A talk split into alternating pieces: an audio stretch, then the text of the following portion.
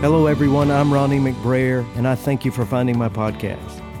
Here you will find my regular talks, the occasional interview, hopefully a little light from the Enneagram time to time, and hear conversations with friends on the ever changing, ever evolving nature of faith.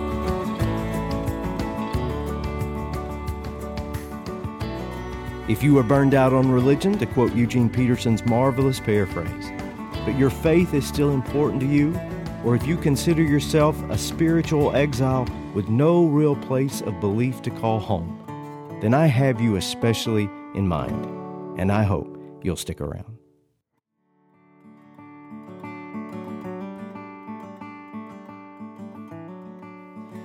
A Sunday school teacher gathers her tiny students around her on Easter morning to tell them the story of Jesus' resurrection. She begins with the obvious question Can anyone tell me what Easter is all about? Little boy raises his hand quickly and he says, Easter is like when all your family is together and there's this big turkey and there's lots of food and dad watches football all day and there's a pie made from a pumpkin. The teacher says, No, that's not quite it. That's Thanksgiving. Anyone else? Little girl snaps her hand up in the air. Easter is when there's this big celebration. And the teacher thought, Now we're getting somewhere. And the neighbors come over and they have like hot dogs and flags. And it gets dark that night and we have sparklers and firecrackers. No, honey, that's 4th of July. That's Independence Day. Anybody else? By this time, the teacher is wondering if she'd even have asked the question. But one more little girl raises her hand and she says, Easter is a Sunday after Jesus died. And she said, Oh, now we got it. And everyone was real sad because they put him behind a rock. Yeah. But then everyone gathers and waits for him to come out. And when he comes out, if he sees his shadow, There'll be six more weeks of winter. I love that story. It's so, it's so precious because that's actually how little ones eagerly want to tell a story. My Cindy has taught school for years now, and the last few years her students have been pre K age. So most are about four years old. And that's exactly how they tell stories. Cindy's tales are legion. Say, kids, what animal begins with T? Elephant, they'll say. They're so eager to talk. I go to her class sometimes to play guitar and sing some silly songs for them. And last time I was there, I was getting ready to sing Old MacDonald Had a Farm. And I said, Does anyone know this song? Little girl raises her hand. And I said, What's this song about, honey? And she said, Well, I, I, I don't know, but my mom she got a new truck because my dad did something and she got this truck and now mom doesn't cry as much as she used to. And I was like, okay, let's sing Old MacDonald right now. Cindy was quick to instruct me afterwards you never ask this group, do you have any questions? Unless you're willing to accept too much information. Kids just have no filter. But I'll ask the question of you today, rhetorically. Do not raise your hand and do not blurt it out. What is Easter all about? Ask a person on the street and they may not know the details. Bunnies, painted eggs, Reese's peanut butter cups, maybe as far as you get. Our Jewish brothers and sisters will be quick to note that our Easter celebration is situated around their Jewish festival of Passover, a springtime observance with a history of some 4,000 years with a date that moves with the lunar calendar, and they would tell us that we are following their tradition in many ways. But for practicing Christians, even nominal cultural adherence to Christianity, we know it is about Jesus coming out from behind that rock. There were no shadows, it was all light and brilliance as Jesus became the Christ, resurrected from the dead after the tragic events of Good Friday. Easter, however, is not a name or a title mentioned in the Bible. Never. Not once. The word didn't exist in the Middle Eastern lexicon 2,000 years ago.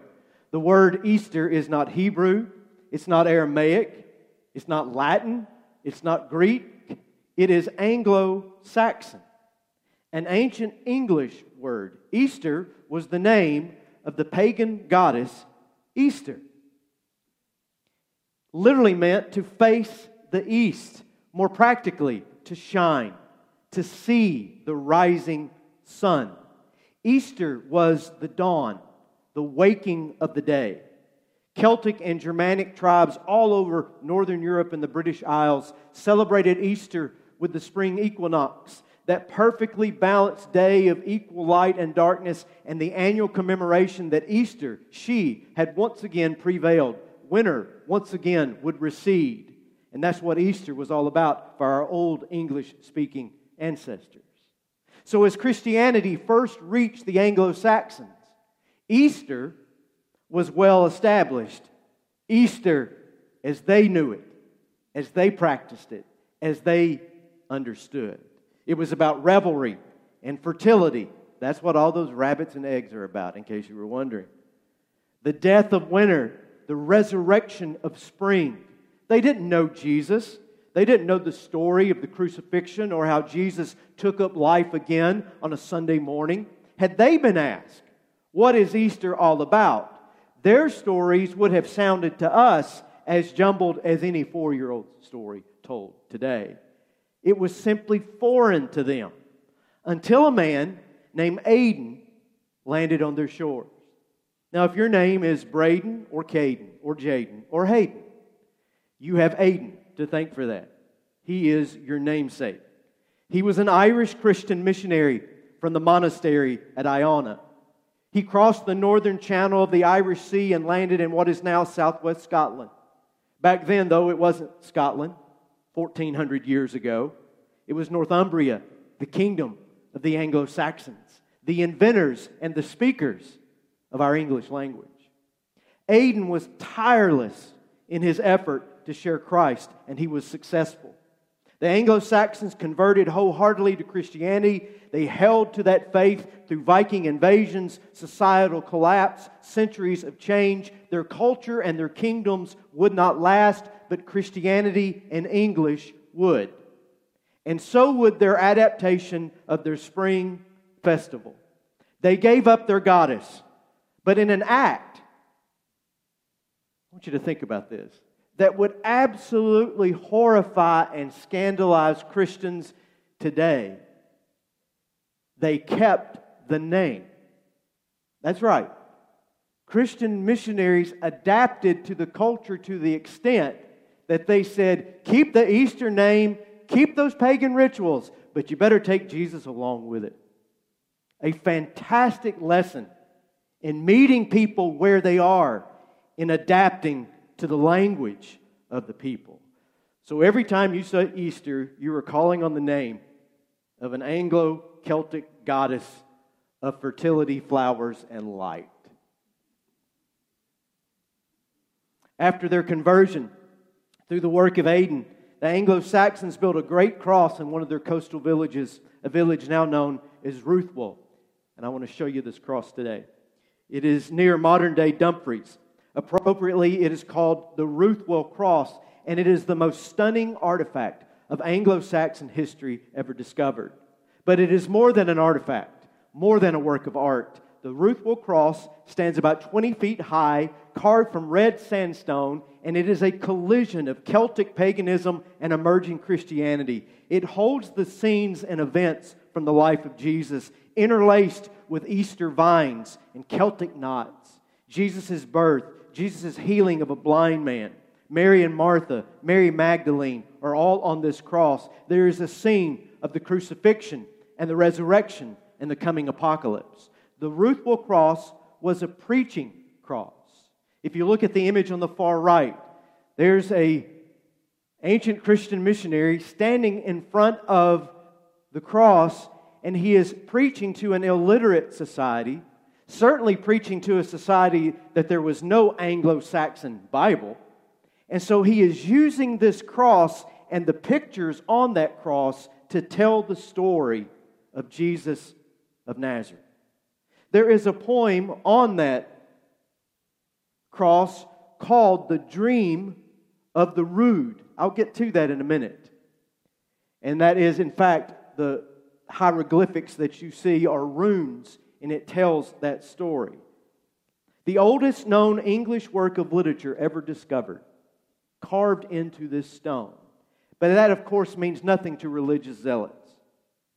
In 1642, Scottish Presbyterians, at war with the Anglicans and the Catholics, tore this cross down. They called it an idolatrous monument. And I must disclose this the McBrayers were originally from Dumfries, Scotland. However, my ancestors left Scotland in 1605. This cross was destroyed in 1642, and we had nothing to do with that. We were already in Ireland fighting the Irish over there. Thank you very much. The Scots destroyed it, this magnificent work of art, all out of religious grievance. When they had, they said, the cross at the very heart of their faith. Well, the local minister, he thought it would be bad to destroy such a work of art, and so he hired some stonemasons to come and to disassemble it in pieces. And then he took those pieces and he incorporated it into the church pews and the furniture. And then he took the largest pieces and he went and he dug a grave and hid them in the graveyard because he knew one day the fever will pass. One day people will recognize the beauty of this cross. And so it was in the 1800s, it was reassembled and it stands today at Ruthwell as it did in its original form. But back to that ancient point the dream of the rood. Rood is an old English word from which we get our word rod. And it is that a rod a pole, a stick. The word evolved over time to refer to one specific stick, the cross. The rood is a crucifix, it is the tree upon which Jesus died. So the dream of the rood is an overtly Christian poem. And just as the Ruthwell cross was a preaching cross, it was a way of sharing Jesus with others. The dream of the rood was a storytelling, meaning making, Jesus explaining tale that could be shared by word of mouth in a time when Anglo Saxons largely could not read. We don't know who wrote this poem.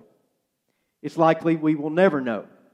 But if you are an English speaker with an elegant London accent, hillbilly parlance, or Midwestern oh you betcha precision, this poem is the first known telling of the gospel in our language. The poet dreams of the crucifixion. And in the dream, it is the crucifix itself who tells the story. It is the cross that speaks.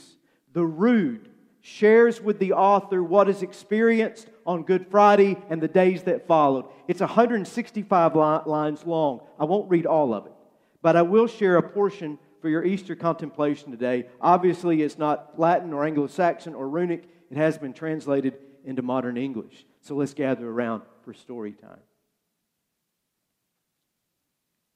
Listen, I will speak to you of the sweetest dream that came to me in the middle of the night.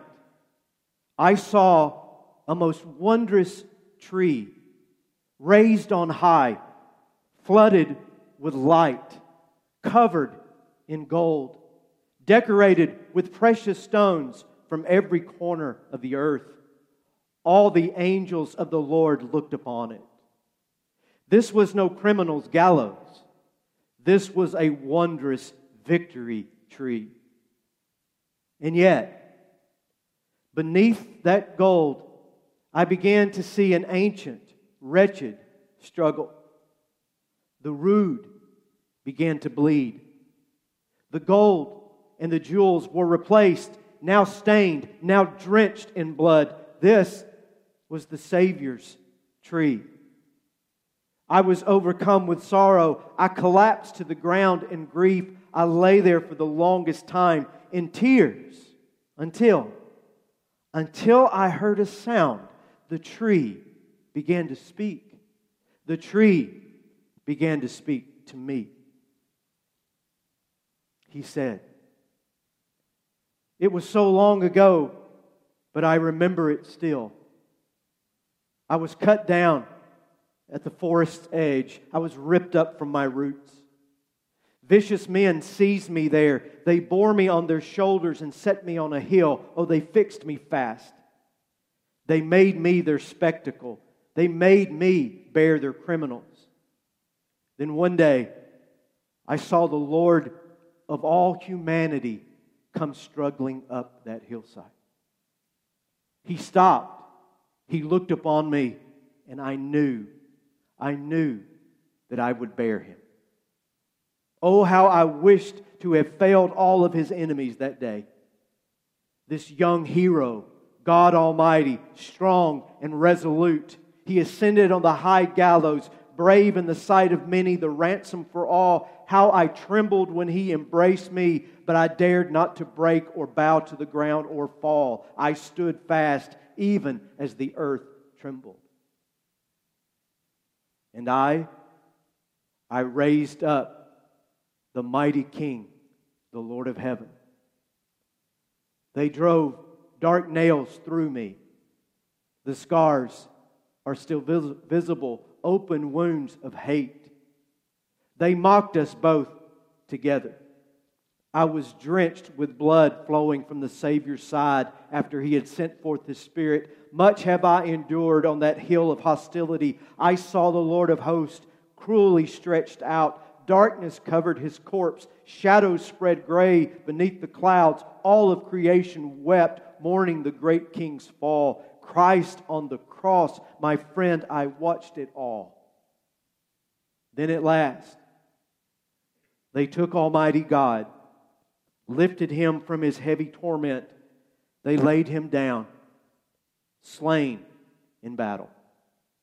They built a tomb in the sight of his slayers and they sang a dirge for the glorious Lord as the sun set.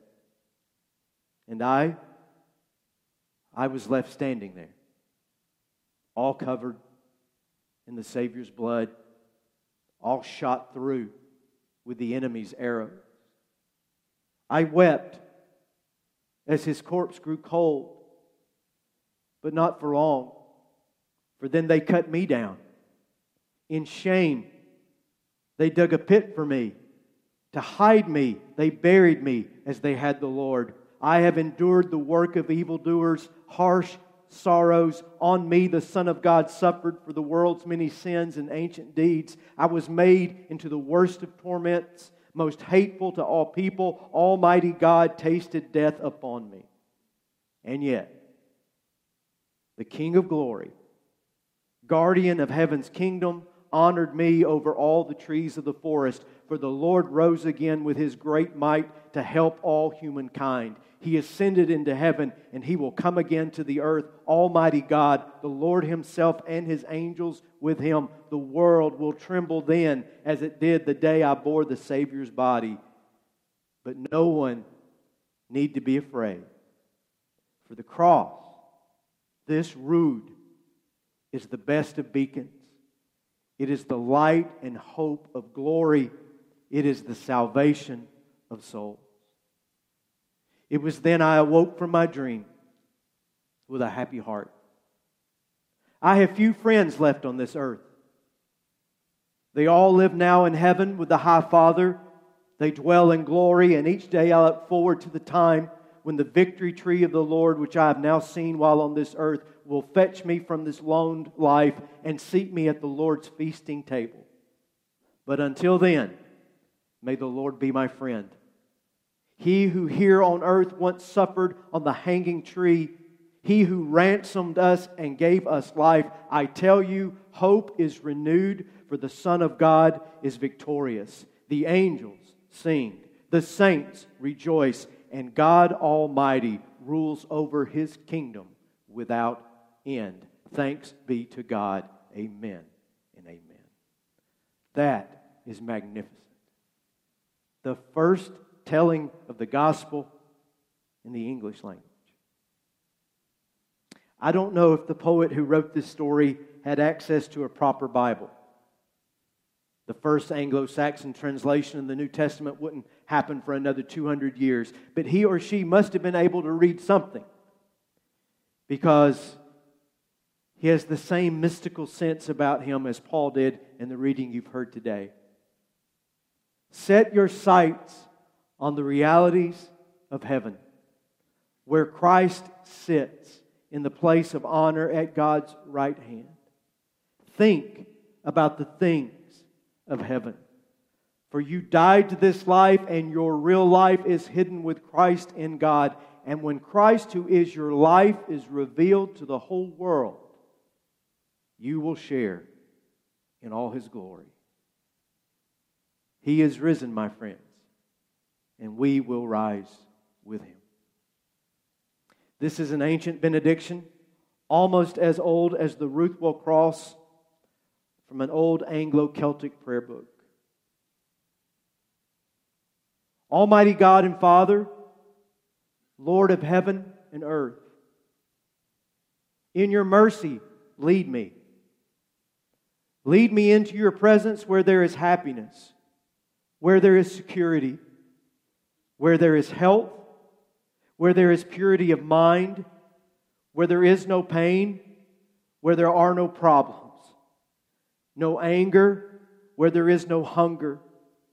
Lead me to where there is no deep water, where no fires burn, where no one perishes, where there is no groaning, where there is no weeping, where there is no trouble, where there is no where there is only true life and no bitter death. Lead me to where love is strong, where all things are made right, where there is salvation for all. Lead me to the God of gods to the Lord of Lords, to the King of Kings, where there is the light from light and never the darkness of night or soul. Lead me to where the risen Christ rules forever and ever.